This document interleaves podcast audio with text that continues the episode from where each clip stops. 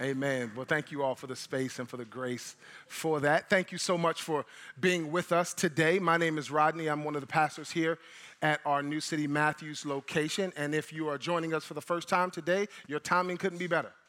Your timing couldn't be better. Not only did you witness a baptism, but we're starting a new sermon series today on the book of James, and we are super excited for this series. So, with that, I'm going to ask now if you're able, could you please stand one more time as we look at our scripture for today, found in James chapter number one, verse number one. The word of God to you today. This letter is from James, slave of God and of the Lord Jesus Christ. I am writing to the 12 tribes, Jewish believers scattered abroad. Greetings. Thus ends the reading of God's word. You may be seated. right here in the opening line of this book, James invites us into his letter to Christians living in an exiled place and Christians that are struggling to know how to live for Jesus in a troubled world. They wanted to know how do we get through what we are going through? And maybe like me, there are times in your life where you're wondering the same thing. God, how do I get through what it is I am going through. And this is what the letter or the book that carries James' name is all about. Make no mistake about it, the book of James is an in your face, no holds barred kind of a book. In the book, James essentially says if you're gonna be a Christian, be a real one. If you're gonna do it, go all the way. This book explains what practical Christianity looks like. It looks like you and I living out our faith in everyday situations with everyday people and doing it victoriously. That's what the book of James is all about. Now, to start today, I want to ask a question. Have you ever felt stuck in life? Has anybody here ever felt, oh, y'all got some, y'all some good holy folks. I need to, need to spend some time, spend some time with y'all. Well, some of you have, have heard my story before. Um, and um, when I think about being stuck, um, I always go to a point in my life several years ago where that's exactly where I was. I found myself uh, frustrated, I was burnt out, and, and above all else, I was confused. I wasn't sure if I was supposed to be doing the things I was doing at the time. I wasn't sure. I needed clarity. Um, while I was once happy with those things, um, I was at a point in my life where joy was hard to come by. I was questioning my, my call to ministry, and I wasn't really sure um, what I should be doing. And to add on top of that, I had just gone through a rough time relationally. And so I wondered how I was going to get through what I found myself going through. And for me specifically, I wanted to get out of those hard situations in my life that I found myself in. But what I began to learn was that God wanted to get into my heart through the hard situations of my life that I found myself in. While I was busy wanting to get out of what I was into, God was busy trying to get into my heart through what I was going through. So, here in the book of James, James is writing to a group of people who are in a tough spot. He's writing to a group of people that feel stuck and they're wondering how their faith in a real Jesus was going to be real to them. This is exactly where I was. How does my how will my faith in a real Jesus become real to me in the midst of what I was going through? It's important for, for you to know that the people that James is writing to here, they had lost everything. They had lost everything fleeing from persecution in Rome and from the Jewish leadership in Jerusalem. They were scattered from their homes and they were making new lives in new places. This is where they are. And undoubtedly, they were wondering how are we going to get through what we're going through? And so, their pastor, James, he writes this letter to them. And through God's power, he's writing to all of us. It's an important letter and because it is, we're going to walk through this together for the next several months.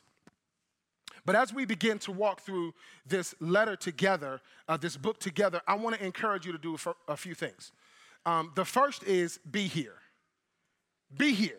Be here as much as you can, whether it's in person or online, but be present with this series. The second is invite other people who you know are feeling stuck. Who you know, some of those people that are on your prayer list right now that are stuck, that are believing God to get them out of what they're going through, invite them into what God is doing. Invite them to come and sit with you here on a Sunday morning. The third thing is read ahead and study this book for yourself.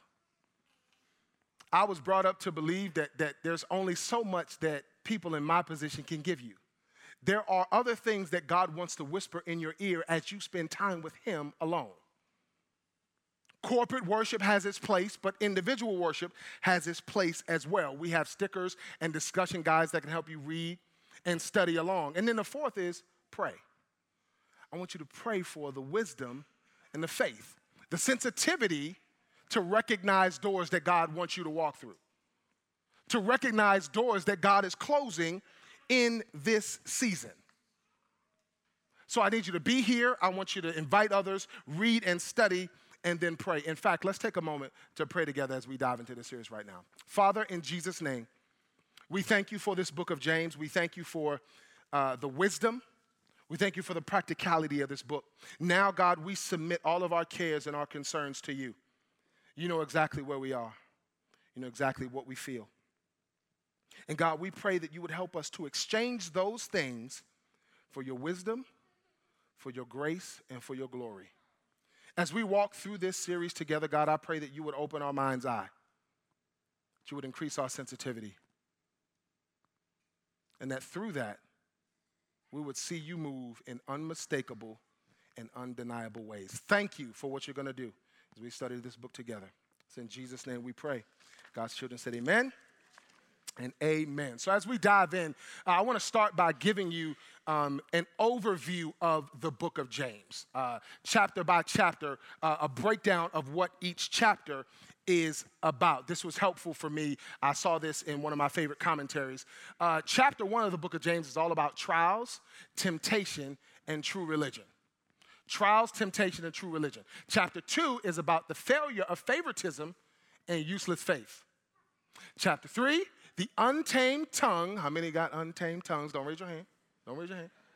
Um, the untamed tongue and the way of wisdom. Chapter four, hostility or humility. And chapter five, pride, patience, and prayer. This is what we're going to be looking at together as we walk through the book of James over the next several months. But today, our focus is on James uh, chapter 1, verse number 1, and we learn a lot here from these opening lines. So let's look at uh, chapter 1, verse 1, one more time of the book of James. It says this This letter is from James, slave of God and of the Lord Jesus Christ. I'm writing to the 12 tribes, Jewish believers scattered abroad. Greetings. Now, we're going to get some insight uh, today into three things from verse number one. We're going to get some insight into the author. Who is James? How was he brought up? We'll get some insight into the recipients, recipients, those that he is writing to, the 12 tribes, Jewish believers. And then finally, today, we'll look at uh, the theme of the book of James. The theme. The theme is scattered. He's writing to people that are scattered. They're scattered physically and they're scattered in their lives as well. So I want to start today by uh, talking through the question who is James? Who is James? Now, let's to, to talk about who James is, let's look at his family of origin, his family of origin. Uh, James, as some of you know, is the brother, or technically the half brother of Jesus. James grew up with Jesus, the son of Mary and Joseph, and is most likely, James is the second oldest because he is always mentioned first in the listing of Jesus' brothers and sisters. But as I looked at this and studied this, I wondered what that was like. I wonder what it's like having Jesus as your older brother. I wonder, I wonder what that's like, right? Like in my mind, like how do you measure up? right? Your brother's 12 years old and he's teaching in the synagogue at 12 years old. How do you, how do you compete with that? Right? This is, this is how James grew up. I don't know, maybe they shared, maybe he shared a room with Jesus. Maybe he learned carpentry or the family, family business with Jesus. But Jesus and James grew up in a, in a family full of dysfunction, full of activities, not unlike the families that we grew up in. They grew up in the same type of family. Now, they were from Nazareth, and this was Nazareth during the first century, was a small town. It probably had about 500 people in it in the first century. Small town, but there were big families living in small houses. Big families living in small houses. It makes me think of, of how my mother was brought up. Um, I, we jokingly talk about it. They were like a country family in the middle of New York City, middle of Brooklyn. My mother was the second oldest of 16 children. 16 children. Woo, yeah, woo is right. 16 children, nine boys, seven girls. And they lived in like a four bedroom apartment in the projects in Brooklyn, New York. Packed house. Packed house. And this is the same way that Jesus grew up. They had, a, they had a full and a packed house. We know this by looking at Matthew chapter number 13, verses 54 through 58. They had a packed house. The scripture says this He returned to Nazareth, Nazareth, his hometown, where he taught there in the synagogue. Everyone was amazed and said, Where does he get this wisdom and the power to do miracles? Then they scoffed. He's just a carpenter's son. And we know Mary, his mother, and his brothers, James, Joseph, Simon, and Judas. All his sisters live right here among us. Where did he learn all these things? And they were deeply offended and refused to believe in him. Then Jesus told them a prophet is honored everywhere except in his own, own hometown and among his own family. And so he did only a few miracles there because of their unbelief. So we know that the house was packed. He had several brothers and sisters, but we also see in this verse both the humanity and the normalcy of Jesus. We also get some insight into something else through Jesus' words here in this scripture. He says he's honored everywhere except in his own hometown and among his own family. So, as we look at who James is, point number two is James and his siblings did not follow Jesus initially. Jesus just gave us some insight into that. They did not follow him initially. I want to show you another scripture that confirms this. John chapter number 7, verses 1 through 5 says, After this, Jesus traveled around Galilee. He wanted to stay out of Judea where Jewish leaders were plotting his death. But soon, it was time for the Jewish festival of shelters. And Jesus' brothers said to him, They said to him, Leave here and go to Judea, where your followers can see your miracles. You can't become famous if you hide like this. If you can, if you can do such wonderful things, show yourself to the world. For even his brothers did not believe in him. Now you can't read that too fast, right? Not only did they not believe him, but were they trying to get him killed? The scripture says that the Jewish leaders were plotting, to kill him. Yet his brothers say, if, if you are who you say you are, go. Go. And so this is the interesting dynamic by which James is being brought up.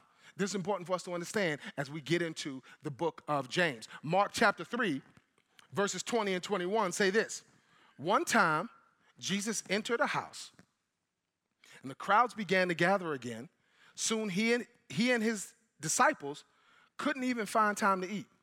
When his family heard what was happening, they tried to take him away, and look at what they said. They said, He's out of his mind.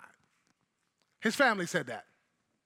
Now, some of us can identify with family members that don't agree with the calling of God on our lives, right? Some of us can identify with the fact that family members don't agree with who you chose to spend the rest of your life with, right?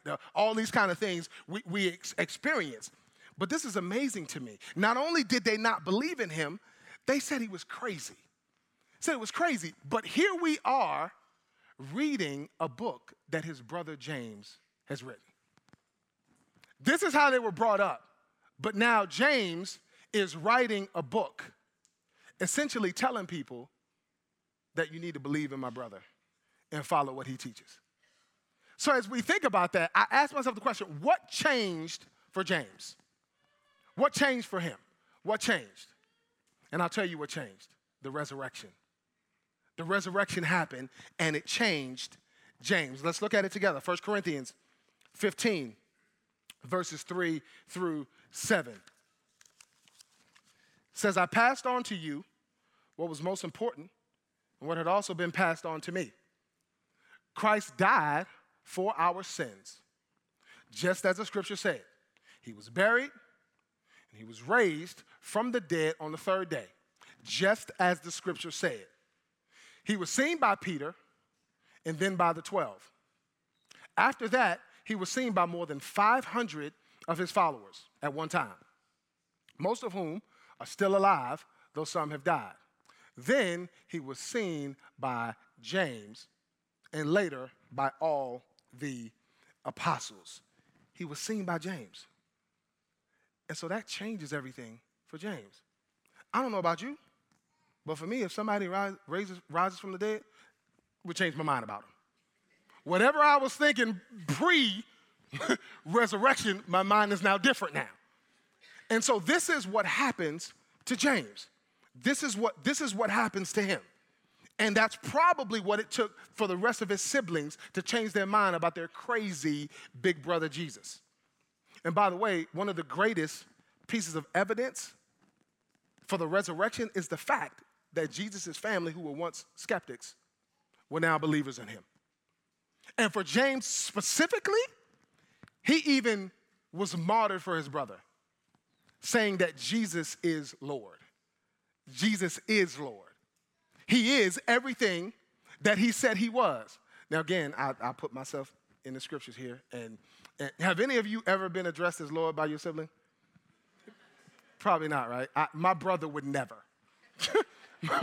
my, brother, my brother would never. If y'all have heard me talk before, y'all heard me say, I got a twin brother, and he got a little gangster in him. Now he got a little, he's saved, right? He's, he's saved, he's an elder in his church, but he got a little gangster. So I could not imagine him calling me, him calling me Lord. But this is exactly what happens for James. This is exactly what happens.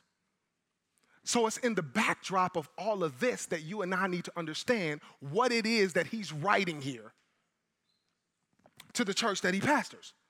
So that's a little bit about um, his family of origin. They weren't, they weren't initially followers of Jesus. The resurrection happens. That changes everything. Fast forward, and now James pastors the Jerusalem church. Everything changes for him, and now he pastors the Jerusalem church. And the book that James writes here is writing a letter to his flock who is scattered all around. And by the way, uh, the book of James is one of the earliest New Testament books, if not the earliest. It's one of the earliest New Testament books. And James is a very important leader in the church.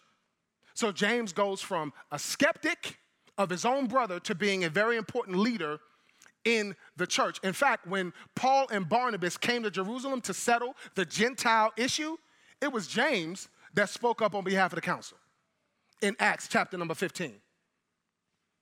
And this is interesting for you and I to understand because the book of James, if you, if you study theology and you study the Bible, the book of James often gets a bad rap.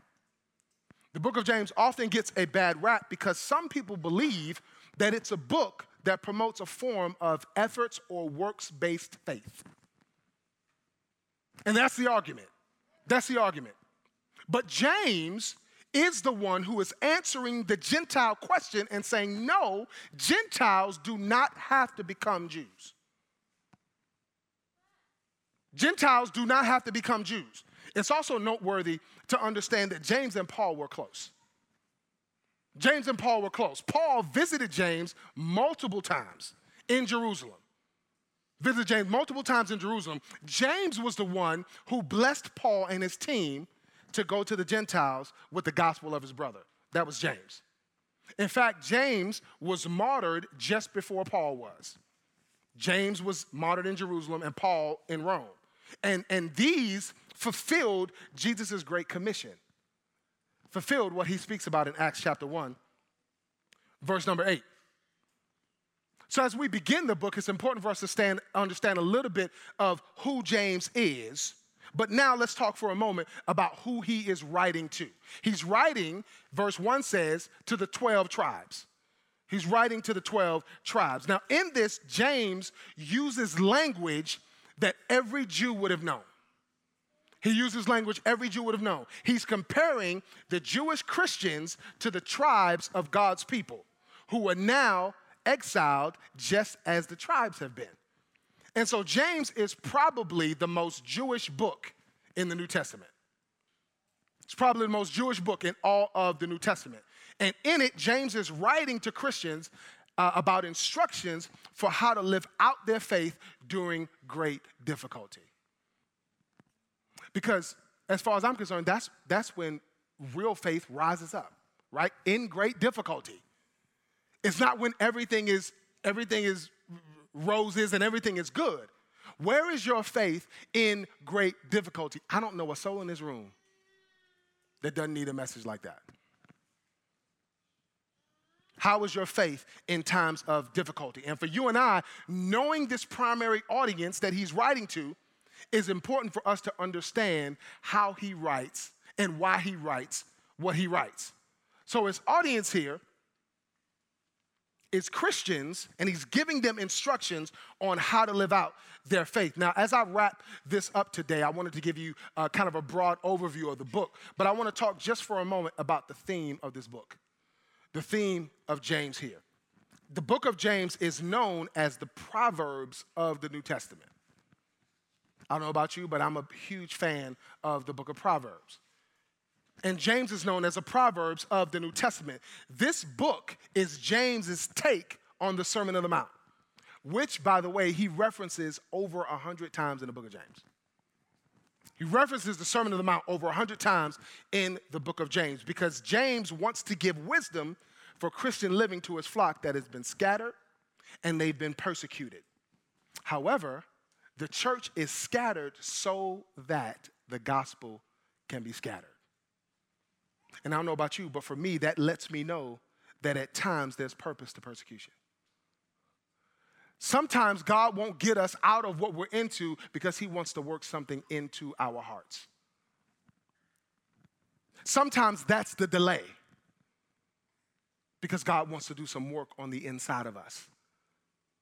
And when that work is done, oftentimes that's when God moves us on to the next thing. And so it's important for us to know that as we pray and as we study this book together is that God is a faithful and a loving God. And he wants to do a work in our hearts. And so this book of James is, is not primarily a book about what is, but it's primarily a book about how to. How to. In other words, this book is more about wisdom than it is information. Wisdom that deals with the question how to get through what we are going through. Y'all know where I'm at right now. Y'all know. Y'all know. It's no secret. My wife hadn't been here since January 8th. And so I need to know, God, how do I get through what I'm going through? We don't have clarity yet on her health issues. And I just want to publicly say thank you to all of you. You guys have been absolutely amazing praying for us, dropping things off, food and other things that we need. And but I also say that I'm in this journey with you. I'm right here in the middle of, it, middle of this with you. One of the things that you can count on from me is I'm going to always be vulnerable with you. So when we talk about how to get through what we're going through, I'm living it. You have no idea how hard it is for me to be here without her. I know that God called me to this. I know that we are beloved and But God, how do I get through what we're going through? That's the question. But God is going to meet us. This I know. God is going to meet us.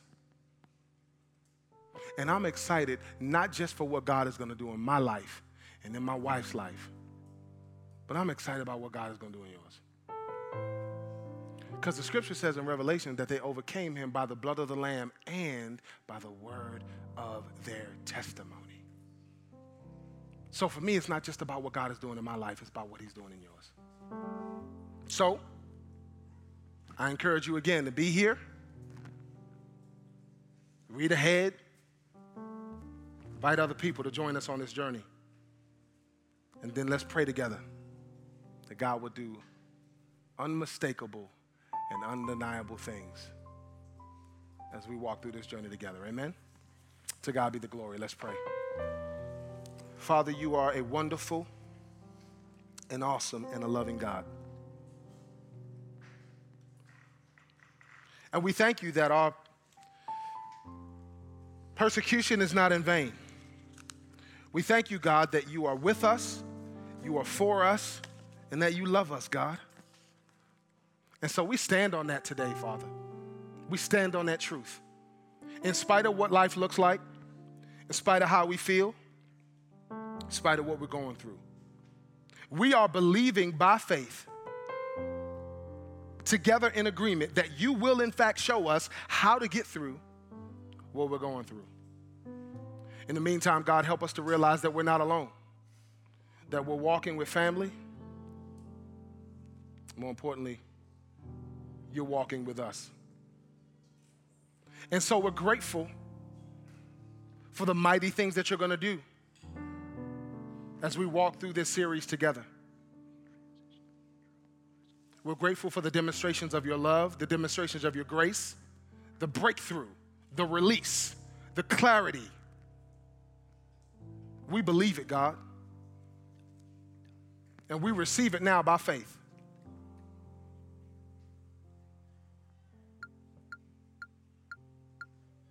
For you're a good, good Father. Thank you for your blessings towards us. In Jesus' name, amen.